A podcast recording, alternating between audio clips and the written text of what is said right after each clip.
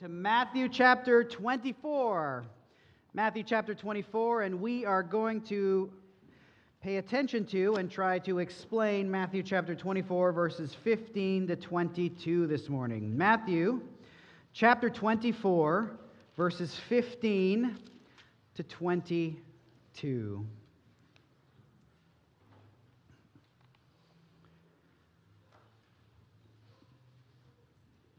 And if you are able, would you please stand with me for the reading of God's holy, inspired, inerrant, authoritative, and sufficient word this morning, starting in Matthew chapter 24, verse 15. So, when you see the abomination of desolation spoken of by the prophet Daniel standing in the holy place, let the reader understand then let those who are in Judea flee to the mountains. Let the one who is on the housetop not go down to take what is in his house. And let the one who is in the field not turn back to take his cloak. And alas, for women who are pregnant and for those who are nursing infants in those days, pray that your flight may not be in winter or on a Sabbath. For then there will be great tribulation, such as had not been from the beginning of the world until now, no, and never will be. And if those days had not been cut short, no human being would be saved. But for the sake of the elect, those days will be cut short. This is the word of the Lord this morning. Thanks be to God. You may be seated. So, Matthew 24 is a long answer to a question that has been asked by the disciples. This sermon that is informing both the disciples and us about the timeline of events leading up to the end of the age, leading up to the return of the Lord Jesus Christ on the clouds of heaven with great power and glory, comes immediately after, obviously, Matthew chapter 23. In Matthew 23, Jesus had denounced the Pharisees condemned them for their refusal to listen, to heed, to hear the words of the Lord spoken through a prophet to them once again. However, this was not just any prophet.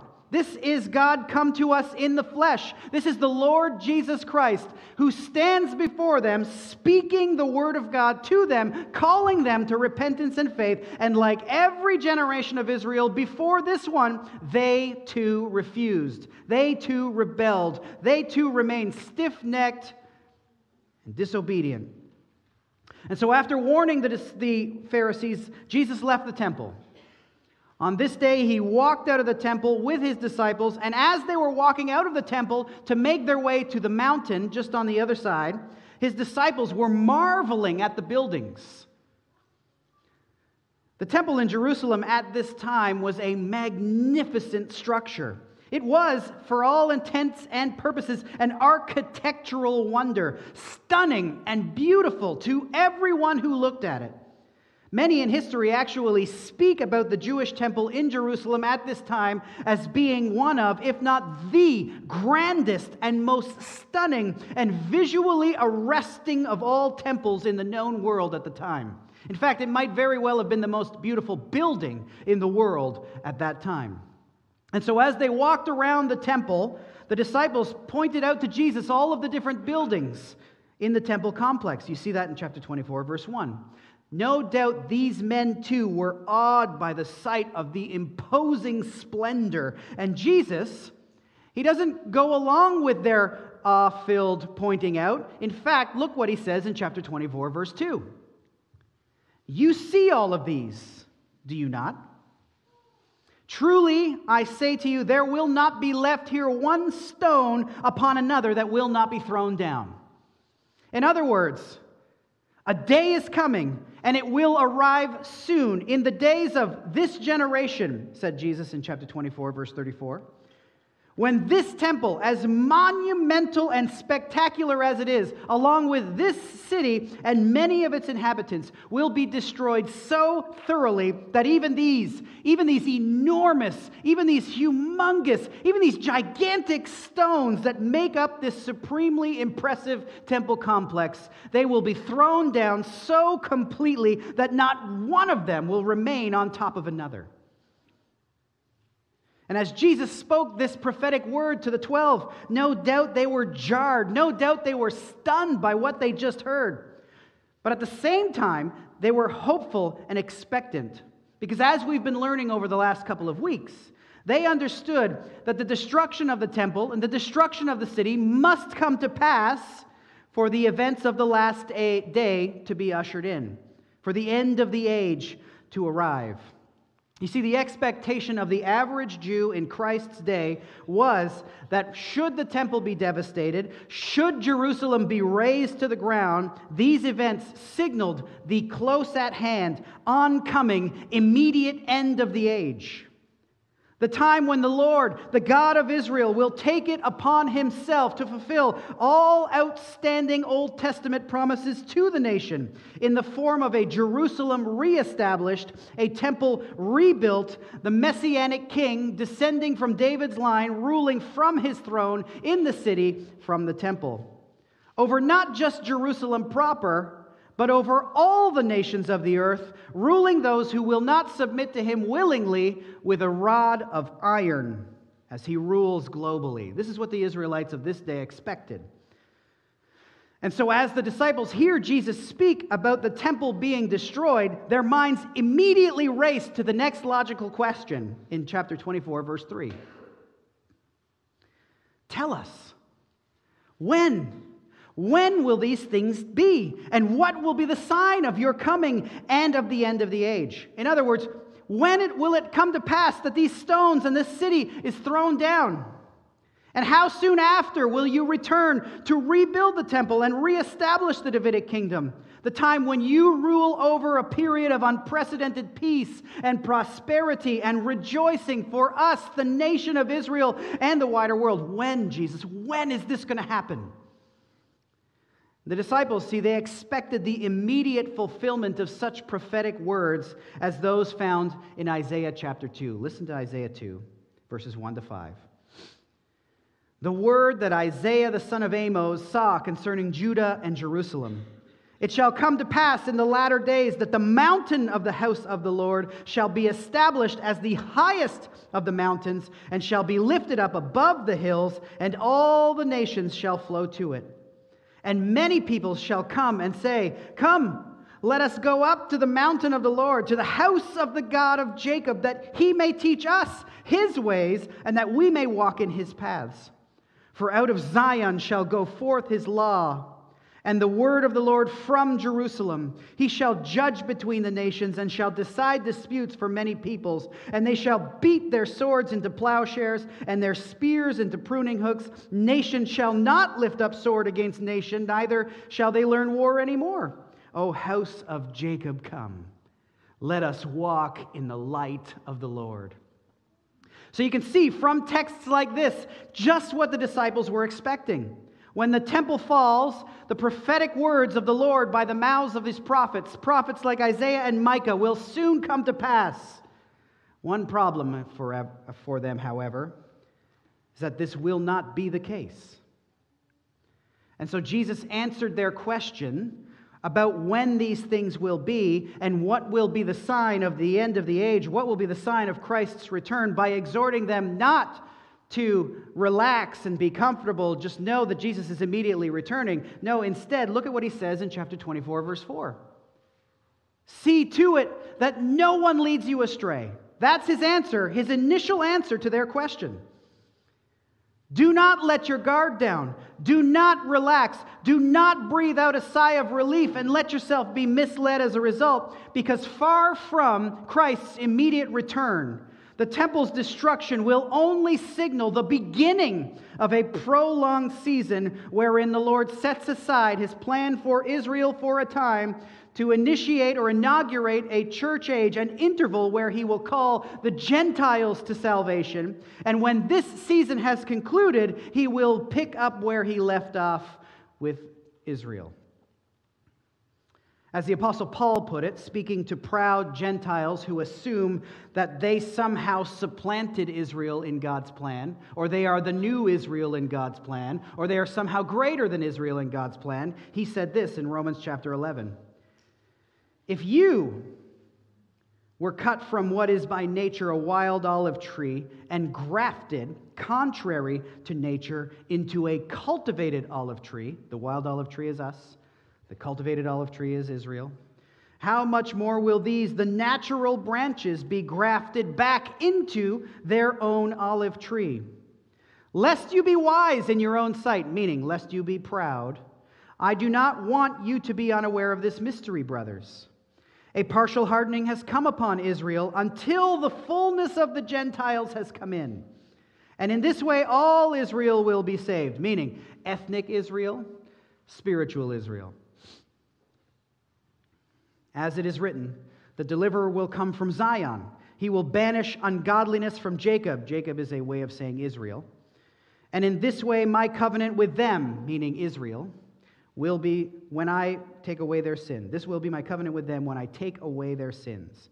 So you see, in the end, the Lord will succeed in his plan to save a remnant from ethnic Israel along with Gentiles, and in this way, he will save all Israel, ethnic and spiritual. All who turn to Christ in faith, whether you're Gentile or Jew, will be a part of this all Israel. So, during this season of Israel's partial hardening, during the time that we find ourselves in now, the church has been called, the church has been formed, the church has been tasked with going into all the world, making disciples of all the nations, baptizing them in the name of the Father and of the Son and of the Holy Spirit. And so, Jesus, as the disciples ask this question, he warns them to temper their expectations.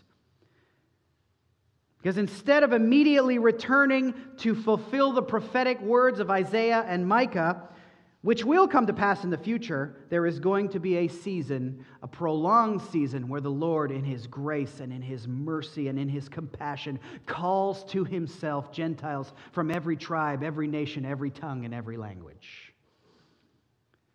And during this season, when the Lord is, has his church on the earth and we are out there proclaiming and following what our mission is to go and make disciples, this season, he, Jesus says in verses 4 on to verse 14, this season will be characterized by numerous false Christs, pretenders who claim to be Messiah or some prophet speaking for God, and they will lead many astray. There will be wars. There are wars and rumors of wars. Nation will rise up against nation. There will be famines. There will be earthquakes. There will be natural disasters that rock ge- different geographic locations throughout the earth. And those who love Christ will be hated by all for their courageous, their unshakable, their indomitable commitment to the Lord Jesus Christ. During these days, and you see it, right? We all see it. Many false prophets will rise up. They'll rise up from within the church, they'll rise up from outside the church. They'll deceive and they'll mislead the multitudes, and lawlessness will continue to increase, and the love of many will grow cold. Jesus warned the disciples be awake, be ready for these things, because at this moment the disciples were unprepared for them. All of these realities ran contrary to their lifelong expectation. If temple is razed, Messiah comes back immediately, and we are ushered in to our messianic kingdom. And if you notice, the first thing Jesus said is, There will be false Christs, as if to say, when the temple is razed, don't just believe the first guy that comes and says, I'm Jesus and I'm here to fix everything. Don't be deceived. So Jesus exhorted them in 24, verse 13 endure. During this season, you, disciples, endure. During this season, you, saints in the Lord, endure, because the one who endures to the end will be saved. Continue proclaiming the good news of salvation by grace alone, through faith alone, in Christ alone, to the glory of God alone. And do this throughout the entire world, because when that message has penetrated the entire world as a testimony to all nations, then, said Jesus in verse 14, then the end will come. Then you will see the end of the church age. Then you will see that interval, like we learned last week, between the 69th week and the 70th week in Daniel. Then we will see this come to a close, and the Lord will take his church out of the world, because the great tribulation spoken of in verse 21 that is to come upon the world is a time of wrath. And as the Lord pours out from heaven his just, righteous, and holy fury against unrepentant, rebellious, wicked sinners upon earth, both Jew and Gentile. See, the Apostle Paul made this clear enough in his first letter to the Thessalonian church. After he encouraged them with the truth of our being caught up in the clouds to meet the Lord in the air, he encourages them and he encourages us further in chapter 5, verses 8 to 10. Here we read Paul saying, Since we belong to the day, let us be sober, having put on the breastplate of faith and love and for a helmet, the hope of salvation. And listen to this for God has not destined us for wrath. God has not destined us for wrath, but to obtain salvation through our Lord Jesus Christ, who died for us so that whether we are awake or asleep, we might live with him. You see, Paul had just spoken about those being awake and asleep, alive and dead about both of them who love the Lord going to be with the Lord in the clouds. And he reiterated the why. Why would they go up to be with the Lord in the clouds? Because you aren't destined for wrath. Because for those of us who trust in the Lord Jesus Christ, he has taken upon himself the full weight, drank the cup of God's wrath right down to the dregs for the sins of those who believe in his name. If you are a believer in the Lord Jesus Christ this morning, if you have called out to him for salvation, the Lord Jesus Christ has borne the entirety of the wrath of God due against you on himself. There is no double jeopardy for your sin. God does not, He will not pour out His wrath upon His children. He will discipline us, yes, for our good, but wrath, wrath is not your reality any longer. You no longer face any of God's wrath anymore because there is now, therefore, no condemnation for those of us who are in Christ Jesus. Wrath has been taken. It is not your future, provided you love, serve, and worship Jesus Christ. For this reason, the Lord will indeed take his church out of the world before resuming his plan for Israel. Now, if you're a fan of the Left Behind series and all of those rapture fiction type of novel, I don't think it's going to happen like that at all. That doesn't really follow the timeline and the look of Scripture. So let's just set all of those aside and not have that in our mind as we're considering these things. Just know this the Lord will take us to be with Him. What that looks like, I don't know. I, like I said last week, I hope it's all of us going up in flaming chariots. That would be awesome.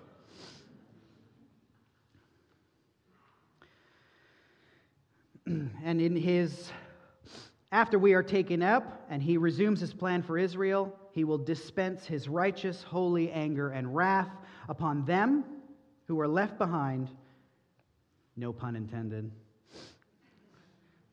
along with this world for their unrepentant, stubborn refusal to turn and be saved.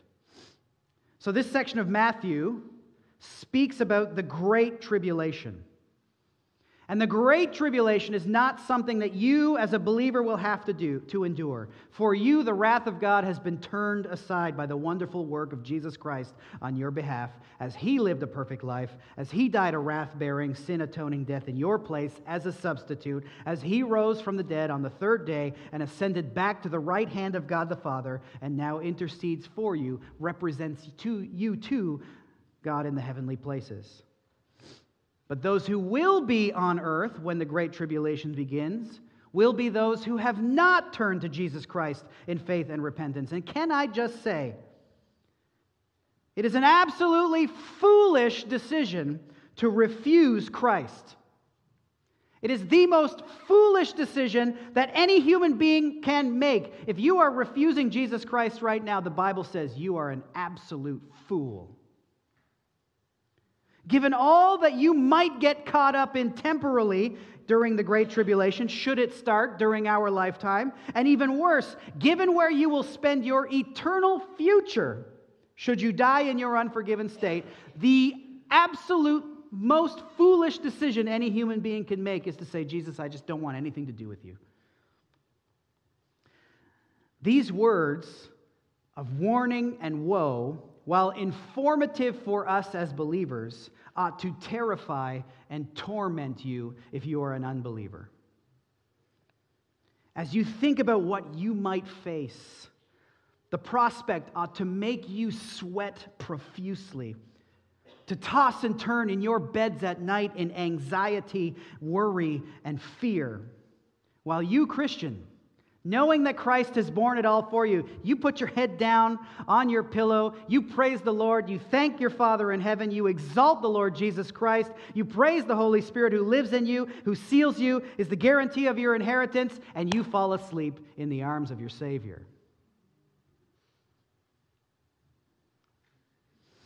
And as Jesus continues in verse 15, having just revealed that which will initiate the end of the age, after the gospel, look at it verse 15, after the gospel has been proclaimed throughout the whole world as a testimony to the nations, then the end will come. He now calls their attention to the future tribulations that will come when the times of the Gentiles conclude and the Lord resumes his plan to dispense his justice and wrath upon unrepentant Israel and to save the elect remnant from his chosen nation during these times. So he begins in verse 15. When you see the abomination of desolation spoken of by the prophet Daniel standing in the holy place, let the reader understand. Meaning, there will come a time when, inferred by the Old Testament prophets, the apostles, and the Lord Jesus Christ himself, when the temple in Jerusalem will somehow, some way be rebuilt. It will be reestablished, and after that time, there will come somebody the Apostle Paul calls in Second Thessalonians the man of lawlessness. We read that in Second Thessalonians 2, verses 3 to 4, where it says this This man of lawlessness who will oppose and exalt himself against every so called God or object of worship, so that he takes his seat in the temple of God, proclaiming himself to be God. So, this man of lawlessness, this antichrist, this abomination of desolation, all of those terms can be used interchangeably to describe this particular figure, will one day rise up, according to Paul, to A, oppose and exalt himself against every so called God or object of worship. That's what he says in 2 Thessalonians 3. Meaning, this, this person will claim preeminence and supremacy over. He will demand higher rank and status then and become rival to any and all religious systems and practices throughout the world. Most especially, however, this man of lawlessness will attack and will slay those who turn to Christ in faith during his days. This man of lawlessness will chiefly aim at exterminating the truth of the Lord, the truth of the God of Israel, as revealed in the person of Jesus Christ. And this will be seen as this figure will be, according to Paul, take his seat in the temple of God. Notice, it's not in Mecca, it's not in India, it's not in Rome, it's in the temple in Jerusalem. And in so doing, the man of lawlessness will take his seat, according to Paul. That phrase means he will install himself, he will appoint himself, he will authorize himself as the supreme, to the point that he will see, thirdly, proclaim himself to be God, according to the Apostle Paul. That word for proclaim there actually speaks to attesting himself, displaying himself, exhibiting himself by way of miracles and signs with wonder and power. See, this man of lawlessness isn't simply going to claim his seat in the temple, but he will deceive the nations into hailing him as he takes the seat. They will clamor for him to take this seat as he works powerful and convincing signs that cause the earth to believe his claims. And as he takes his seat, his rule will eventually extend throughout all of the earth, as we read in Revelation chapter 13, verses 7 to 8. Listen to this. It, meaning the beast or the man of lawlessness, the Antichrist, was allowed to make war on the saints and to conquer them and authority was given it over every tribe and people and language and nation, and all who dwell in the earth will worship it. Everyone whose name has not been written before the foundation of the world in the book of life of the Lamb who was slain. As you can see, during these days, there will be, the church is gone, there will be those who turn to the Lord Jesus Christ in faith. We don't know exactly how that happens. Maybe it's some tracts that you left behind, maybe it's the Bibles in your bedroom, so just always leave them out, just in case. For them, as they lived through these days, John heard these words of exhortation in Revelation 13:10. If anyone, meaning during these days, is to be taken captive, to captivity he goes. If anyone is to be slain with the sword, slain with the, uh, with the sword, he must be slain. Here is a call for the endurance and faith of the saints. So during this time, the power exerted by Antichrist during those days will be such that he'll control almost every aspect of people's lives. People won't be able to buy, they won't be able to sell as, unless they have his permission, and the way they gain permission is by taking on his mark. You've all heard of it, the mark of the beast. And they'll do that because they believe in him, because of the wonders that he performs. Revelation 13, 13, and 14 this, this reveals them. It, the beast, the man of lawlessness, performs great signs, even making fire come down from heaven to earth in front of people and by the signs that it is allowed to work in the presence of the beast, it deceives those who dwell on the earth, telling them to make an image for the beast. So there's an image that will be set up, and the peoples will be commanded to worship the image. And for all who refuse to do so, all who refuse to accept the Antichrist's claim to deity, for those who will not bow down to the image that is set up in the temple, these will be slain. You see, the miracle working power of this Antichrist will be so convincing, so supernatural, so public that it, if it were possible, even the elect, those chosen by the Lord Himself, would be led astray, as we read in Matthew 24 24. So, Jesus said, when you see this man of lawlessness, this abomination of desolation, when you see this man seating himself in the holy place and his image standing in the holy place, when you see this man asserting his right to be exalted over all so called gods, attesting to his claim with powerful signs and wonders. When you see the nation, according to Daniel 27, believe in him and enter into a covenant with him for seven years, according to Daniel 9 27, where we read this He, the man of lawlessness, shall make a strong covenant with the many, Israel, for one week, meaning a week of years, one set of seven years. When you see this figure aid Israel in the rebuilding and protection of the temple and help them to worship in Jerusalem for a time, verse 16, then let those who are in Judea flee to the mountains. When the seven year covenant, according to Daniel 9:27, is broken by this man of lawlessness after three and a half years. We also read that in 920, Daniel 9:27. For half the week he, the abomination of desolation, shall put an end to sacrifice and offering, meaning he'll break the deal he makes with them halfway through it. When you see that,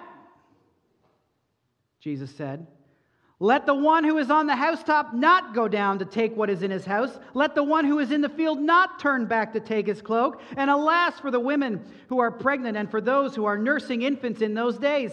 Pray that your flight may not be in winter or on a Sabbath, In other words, the afflictions and the troubles and the hardships that are soon to arrive as a result of Antichrist's rule, along with the judgments of the Lord that are about to fall upon the earth, necessitate a quick escape from the city, flee to the mountains, run for cover.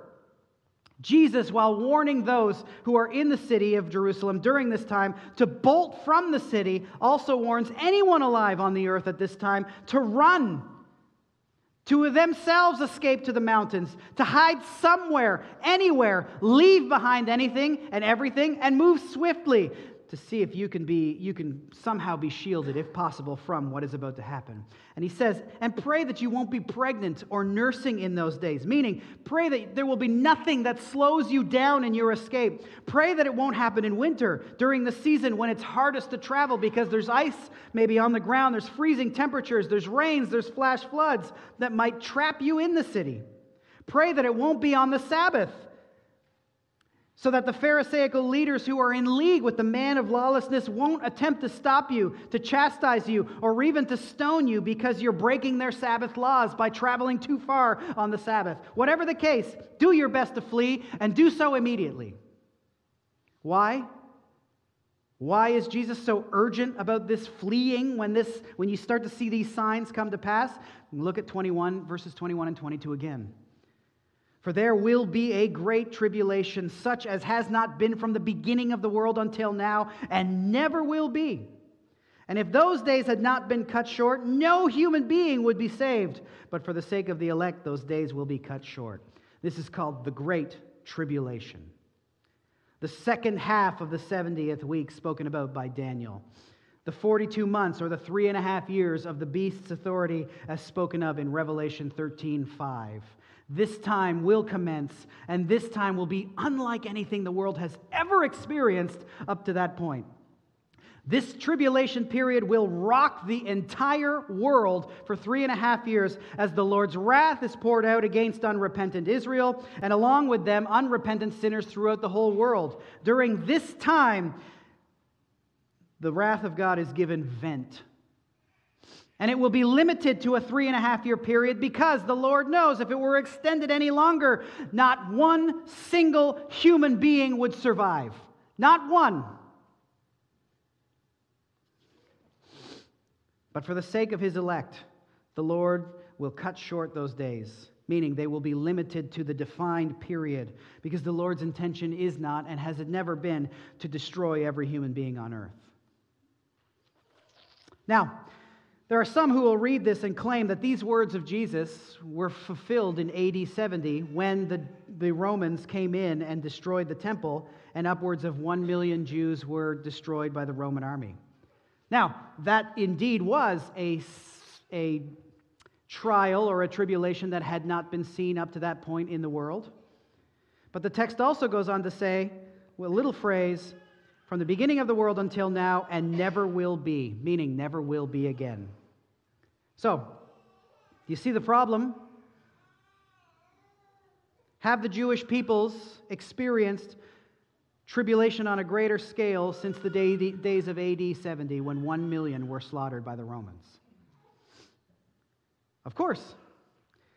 During the course of World War II, over 6 million ethnic Jews were systematically tortured and exterminated by wicked, evil, and heinous men in Nazi Germany, not to mention those who were killed by other Axis nations as well. Recent history, this is less than a century ago, reveals with utter clarity that the greater tribulation than that of AD 70, the great tribulation of verse 21 is still to come because whatever it is, it'll be unlike anything the world has ever experienced.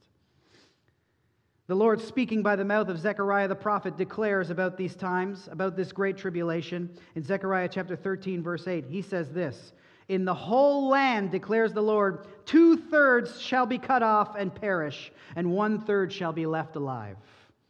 See, during the days of this tribulation, the Lord prophesies or spoke that two thirds of Israel will perish. One third will remain. And what will the Lord do with that one third who remains? He says in the very next verse I will put this third into the fire and refine them as one refines silver and test them as gold is tested. They will call upon my name and I will answer them. I will say, They are my people, and they will say, The Lord is my God. So, what will this catastrophic period of tribulation over this three and a half years look like? For that, we are going to flip to Revelation chapter 6. So if you flip there, because we're going to spend the majority of our time, our last time in these texts. Revelation chapter 6 to 16 describes this period of time. And as we read them, it becomes quite obvious that our world has not yet experienced the tribulation described therein.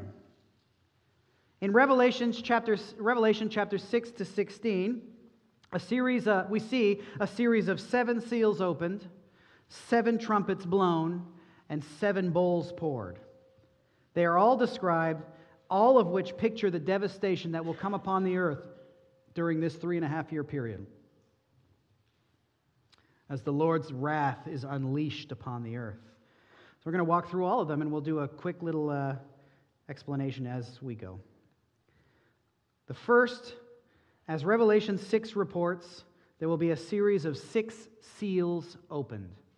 And they begin in chapter 6, verses 1 and 2. It says this Now I watched when the Lamb opened one of the seven seals, and I heard one of the four living creatures say with a voice like thunder, Come! And I looked, and behold, a white horse, and its rider had a bow, and a crown was given to him, and he came out conquering and to conquer. The first seal opened speaks to the arrival of the man of lawlessness who comes out conquering and to conquer the nations of the earth for a time, as we've already described. And the four living creatures that say, Come, are those who are spoken of back in Revelation 4. They stand around the throne of God, crying out, Holy, holy, holy is the Lord God Almighty, who was and is and is to come. So the first seal opened, the Antichrist comes. The second seal is opened in verses 3 and 4. When he, that's the Lamb, opened the second seal, I heard the second living creature say, Come!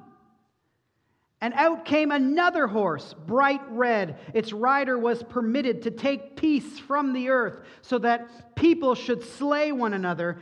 And he was given a great sword. So the second seal speaks to the increase in war, the increase in murder that will take place among humanity in those days, as the restraining mercies of God, as his spirit and as his people are taken from the earth. Never underestimate the impact that you, believer in the Lord Jesus Christ, have upon this earth. It may look like everything's hopeless, but if you're not here with your salt and your light, things would be much, much worse, as we will see.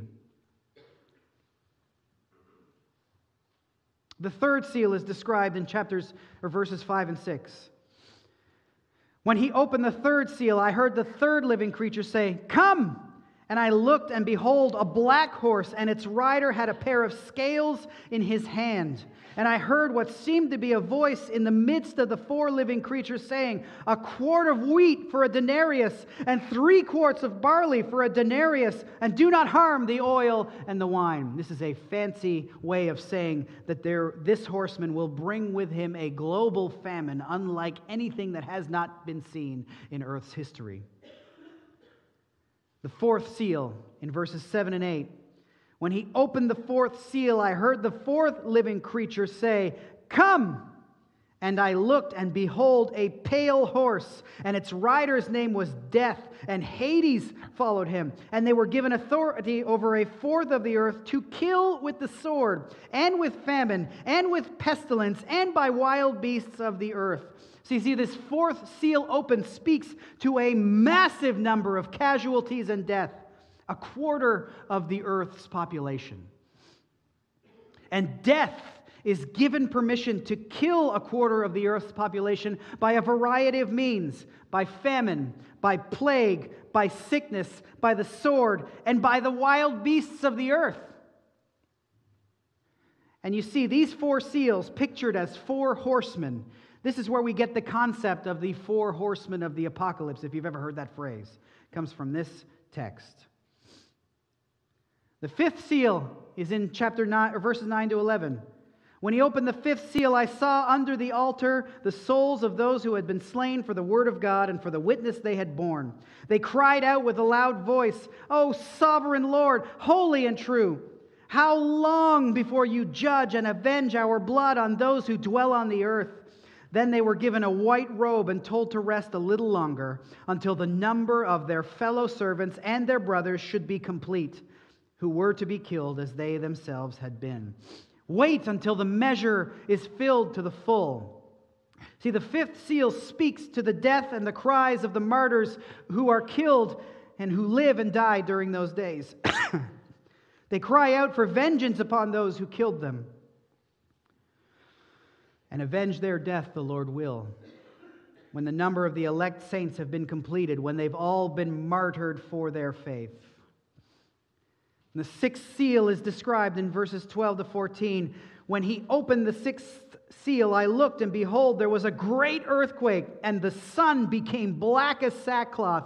The full moon became like blood, and the stars of the sky fell to the earth as the fig tree sheds its winter fruit when shaken by a gale. The sky vanished like a scroll that is being rolled up, and every mountain and island was removed from its place. This sixth, sixth seal speaks to an earthquake, earthquakes of such proportions that the people of earth feel it and understand this is God's doing. You see that in the next verses. Look at this. Then the kings of the earth and the great ones and the generals and the rich and the powerful and everyone, slave and free, hid themselves in caves and among rocks of the mountains, calling to the mountains and the rocks, Fall on us and hide us from the face of the Lamb, or face of him who is seated on the throne, and from the wrath of the Lamb. For the great day of their wrath has come, and who can stand? So after this sixth seal, the people recognize that this is the Lord's doing, and he pauses. The Lord pauses his outpouring here as he seals 144,000 Israelites, the one third remaining commissioning them to be his witnesses.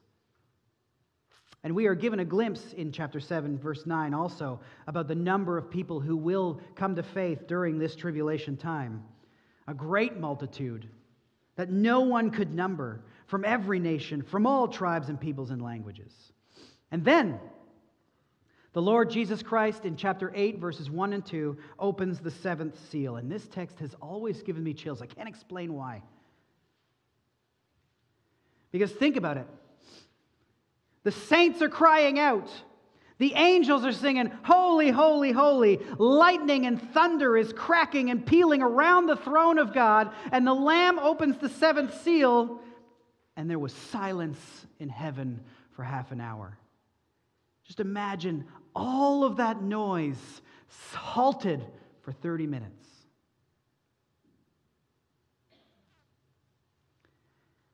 seventh seal is opened in silence.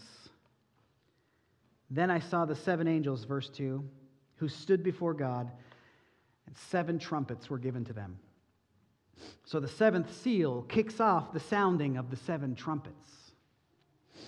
And as we read in chapters 8 and 9, the first trumpet is described in chapter 8, verse 7. The first angel blew his trumpet and there followed hail and fire mixed with blood, and these were thrown down upon the earth. And a third of the earth was burned up, and a third of the trees were burned up, and all the green grass was burned up. This is just the first trumpet. And a third of the earth is burned up at the first trumpet. The second trumpet in verse 8 Something like a great mountain burning with fire was thrown into the sea, and a third of the sea became blood. A third of the living creatures in the sea died, and a third of the ships were destroyed. Meaning now a third of all life in the sea is decimated by this, the second trumpet. Then the third trumpet sounds in verse 10 and a great star fell from heaven, blazing like a torch, and it fell on a third of the rivers and on the springs of water. The name of the star is Wormwood. A third of the waters became wormwood, and many people died from the water because it had been made bitter. Wormwood is the word for bitter. So, one third of the water, the drinkable water on earth, is made bitter, and as a result, even more people on earth die. And then the fourth trumpet comes in verse 12, and a third of the sun was struck, and a third of the moon, and a third of the stars, so that a third of their light might be darkened, and a third of the day might be kept from shining, and likewise a third of the night. So the celestial bodies that provide light to the earth are struck, and the earth's light is severely affected. And as the trumpets are being blown, John says in verse 13 of chapter 8, he heard an eagle crying with a loud voice as it flew directly overhead Woe, woe, woe to those who dwell on the earth at the blasts of the other trumpets that the angels are about to blow. In other words, this triple repetition of woe indicates that the peoples of the earth haven't seen anything yet. And then the fifth trumpet is blown, described in Revelation 9 1 to 11, but we're going to start in verse 5. As this trumpet is blown, locusts are allowed to torment. Locusts are demons. Those people who do not have the seal of God on their foreheads, meaning the 144,000, they were allowed to torment them for five months, but not to kill them. And their torment was like the torment of a scorpion when it stings someone. And in those days, people will seek death and will not find it. They will long to die, but death will flee from them. See, the wicked of the earth will be tormented to such a degree that they'll try to end their own lives, but the Lord will not allow them to do so. They must endure the torment, which is a picture of what is to come eternally should they continue, should we continue in our unrepentance. Then we'll blow the sixth trumpet. In verse 14, a voice said, Release the four angels who are bound at the river Euphrates. So the four angels who had been prepared for the hour, the day, the month, and the year were released to kill a third of mankind. The number of mounted troops was twice 10,000 times 10,000. And these angels, these angels come out and they kill a third of humanity by plague, by the fire and smoke of sulfur coming out of their mouths. And did you notice it? These angels are prepared for this right now. They are prepared for that hour, for that day, for that month. And after all of this, after all this death, destruction, plagues, and wrath, as the wrath of God is being poured out, people seeking death and not finding it, after so much affliction and distress, after people have recognized and understood that what has befallen them has come from the Lord, you'd think, right? You'd think that maybe people might repent of their sin and say, Enough with this, I don't want this anymore, and they might turn to the Lord. But no, shockingly, humanity is revealed in the book of Revelation to be far more stubborn, to be far more rebellious than we could ever imagine. Look at verse 20 and 21. The rest of mankind who were not killed by these plagues did not repent of the works of their hands, nor give up worshiping demons and idols of gold and silver and bronze and stone and wood, which cannot see or hear or walk, nor did they repent of their murders or their sorceries or their sexual immoralities or their thefts. Isn't that unreal? As it was for the Egyptians during the times of the ten plagues on their country, as it was for Israel during their existence as a nation in the Old Testament, as it is for humanity in our own day, so will it continue on in the days of the tribulation, that mankind simply refuses to repent of their evil ways and turn to the Lord in faith and trust. But even so, to their great sorrow, but also to our great joy, the seventh trumpet blows in Revelation chapter 11, verse 15. And there were loud voices in heaven saying, The kingdom of the world has become the kingdom of our Lord and of his Christ, and he shall reign forever and ever. And then later, finally, a series of seven. We'll try to motor through these quickly. A series of seven bowls are poured out on the earth, more severe than anything as of yet. You heard in the trumpets one third, one third, one third, one third. Now listen to the numbers that are brought up in the bowls. As people are given time to repent and they don't repent, things get worse and worse and worse. Chapter 16, verse 1 John heard a loud voice from the temple telling the seven angels, Go and pour out on the earth the seven bowls of the wrath of God. So the first angel went and poured his bowl on the earth, and harmful, painful sores came upon the people who bore the mark of the beast and worshiped his image.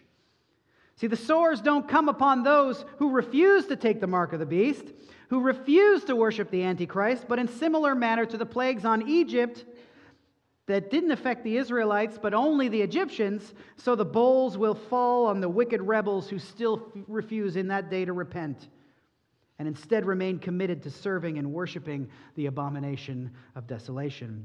And so the second angel in verse 3 poured out his bowl into the sea, and it became like the blood of a corpse, and Every living thing died that was in the sea. Not one third, this time it's everything.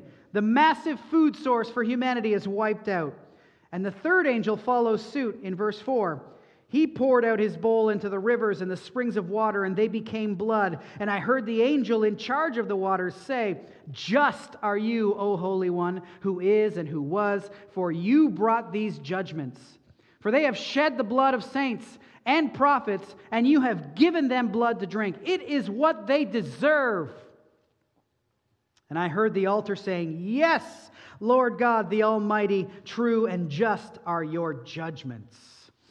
See, the source and the fountains of water for the earth are now turned to blood, which is the judgment, which is the vengeance that the saints that have been martyred have been crying out for. And the angel of the Lord, as he does it, is he celebrates as he does it praising God for this just judgment. Which then leads to the fourth bowl in verse 8. As the angel poured out his bowl on the sun, and it was allowed to scorch people with fire. They were scorched by the fierce heat. And listen, they cursed the name of God who had power over these plagues. They did not repent or give him glory. For this reason, the fifth angel, verse 10, poured out his bowl on the throne of the beast, and its kingdom was plunged into darkness. People gnawed their tongues in anguish and cursed the God of heaven for their pain and sores. They did not repent of their deeds. Do you see that refrain? They did not repent. They did not repent. And this continuing refusal to repent, even in the face of such pain and affliction, leads to the sixth angel in verse 12 pouring out his bowl on the great river Euphrates, and its water was dried up to prepare the way for the kings from the east. so, this lack of repentance common to mankind will actually be exploited. As the angel dries up the roads so that the armies from the east who gather themselves to make war against Jerusalem, they can get to their destination easily. But the creation of this pathway for the easy traveling of these armies is ultimately the pathway to their own destruction. The beast and his cohorts do not take this lying down, however. In verse 14, they are demonic spirits performing signs who go abroad to the kings of the whole earth to assemble them for battle on the great day of God the Almighty. And in verse 16, you see they assemble them at the place that in Hebrew is called Armageddon. The Lord makes this collection of saints easy as he dries up the Euphrates. And as they did that, the seventh angel in verse 17 pours out his bowl into the air. And a loud voice came from the temple, from the throne, saying, It is done. And there were flashes of lightning, rumblings, peals of thunder, a great earthquake, such as there had never been since man was on the earth. So great was that earthquake, the great city was split into three parts, and the cities of the nations fell. And God remembered Babylon the Great to make her drain the cup of the wine of the fury of his wrath. And every island fled away, and no mountains were found, and great hailstones, about 100 pounds each, fell from heaven on people, and they cursed God for the plague of hail because the plague was so severe. Now, what happens next? That'll come next week. But for now, the events of Revelation 6, verse 16, are what Jesus is speaking about in Matthew chapter 24, verses 21 and 22. These are the events that will take place during the Great Tribulation, events that are has not, we've never seen since the beginning of the world and we'll never see again. These are the days that, had they been any longer than the time frame set by the Lord, would have destroyed every single human being on earth. These are the days that are still to come that the Lord will keep short for the sake of the elect who are on earth. If you would escape this tribulation, if you would be with the Lord, praising Him and exalting Him in the heavenly realms rather than on the earth, enduring these afflictions that will come upon the earth. Because, and here's the truth who knows? Who knows? These days might very well begin in your lifetime. We don't know. No man knows the time or the date, but they might very well begin in your lifetime. They might not, but they might. The Lord, in His mercy, compassion, and grace, has given you this time, this moment, this second to hear His call to you. Turn from your sin, believe in His name, and you will be saved. But if you would refuse, and the days of tribulation do in fact commence during our lifetime, all I can say is this may the Lord have mercy on your soul. And for you who love the Lord Jesus Christ this morning, as you consider the judgments that the Lord will pour out upon the earth, I ask and pray that you would have the same attitude as the angel pouring out the third bowl in closing. Just are you, O Holy One, who is and who was. For you brought these judgments. It is what they deserve. Father, we thank you and praise you for warning us. We thank you that you don't hide information from us. We thank you that you don't keep things from us that are vital to our faith, vital to comforting us in our faith, vital to warning us to flee from what is about to happen should we not believe in Jesus. I pray that this morning, as we took, a little bit of a look at the future about what awaits the world, that you would be comforting those who love you, comforting those who believe in you, helping them to realize that there truly is no condemnation for those who are found in you.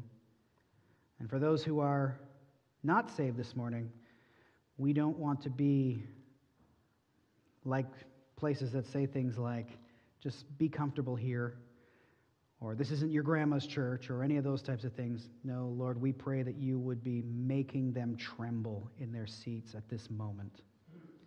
There will be no peace, no rest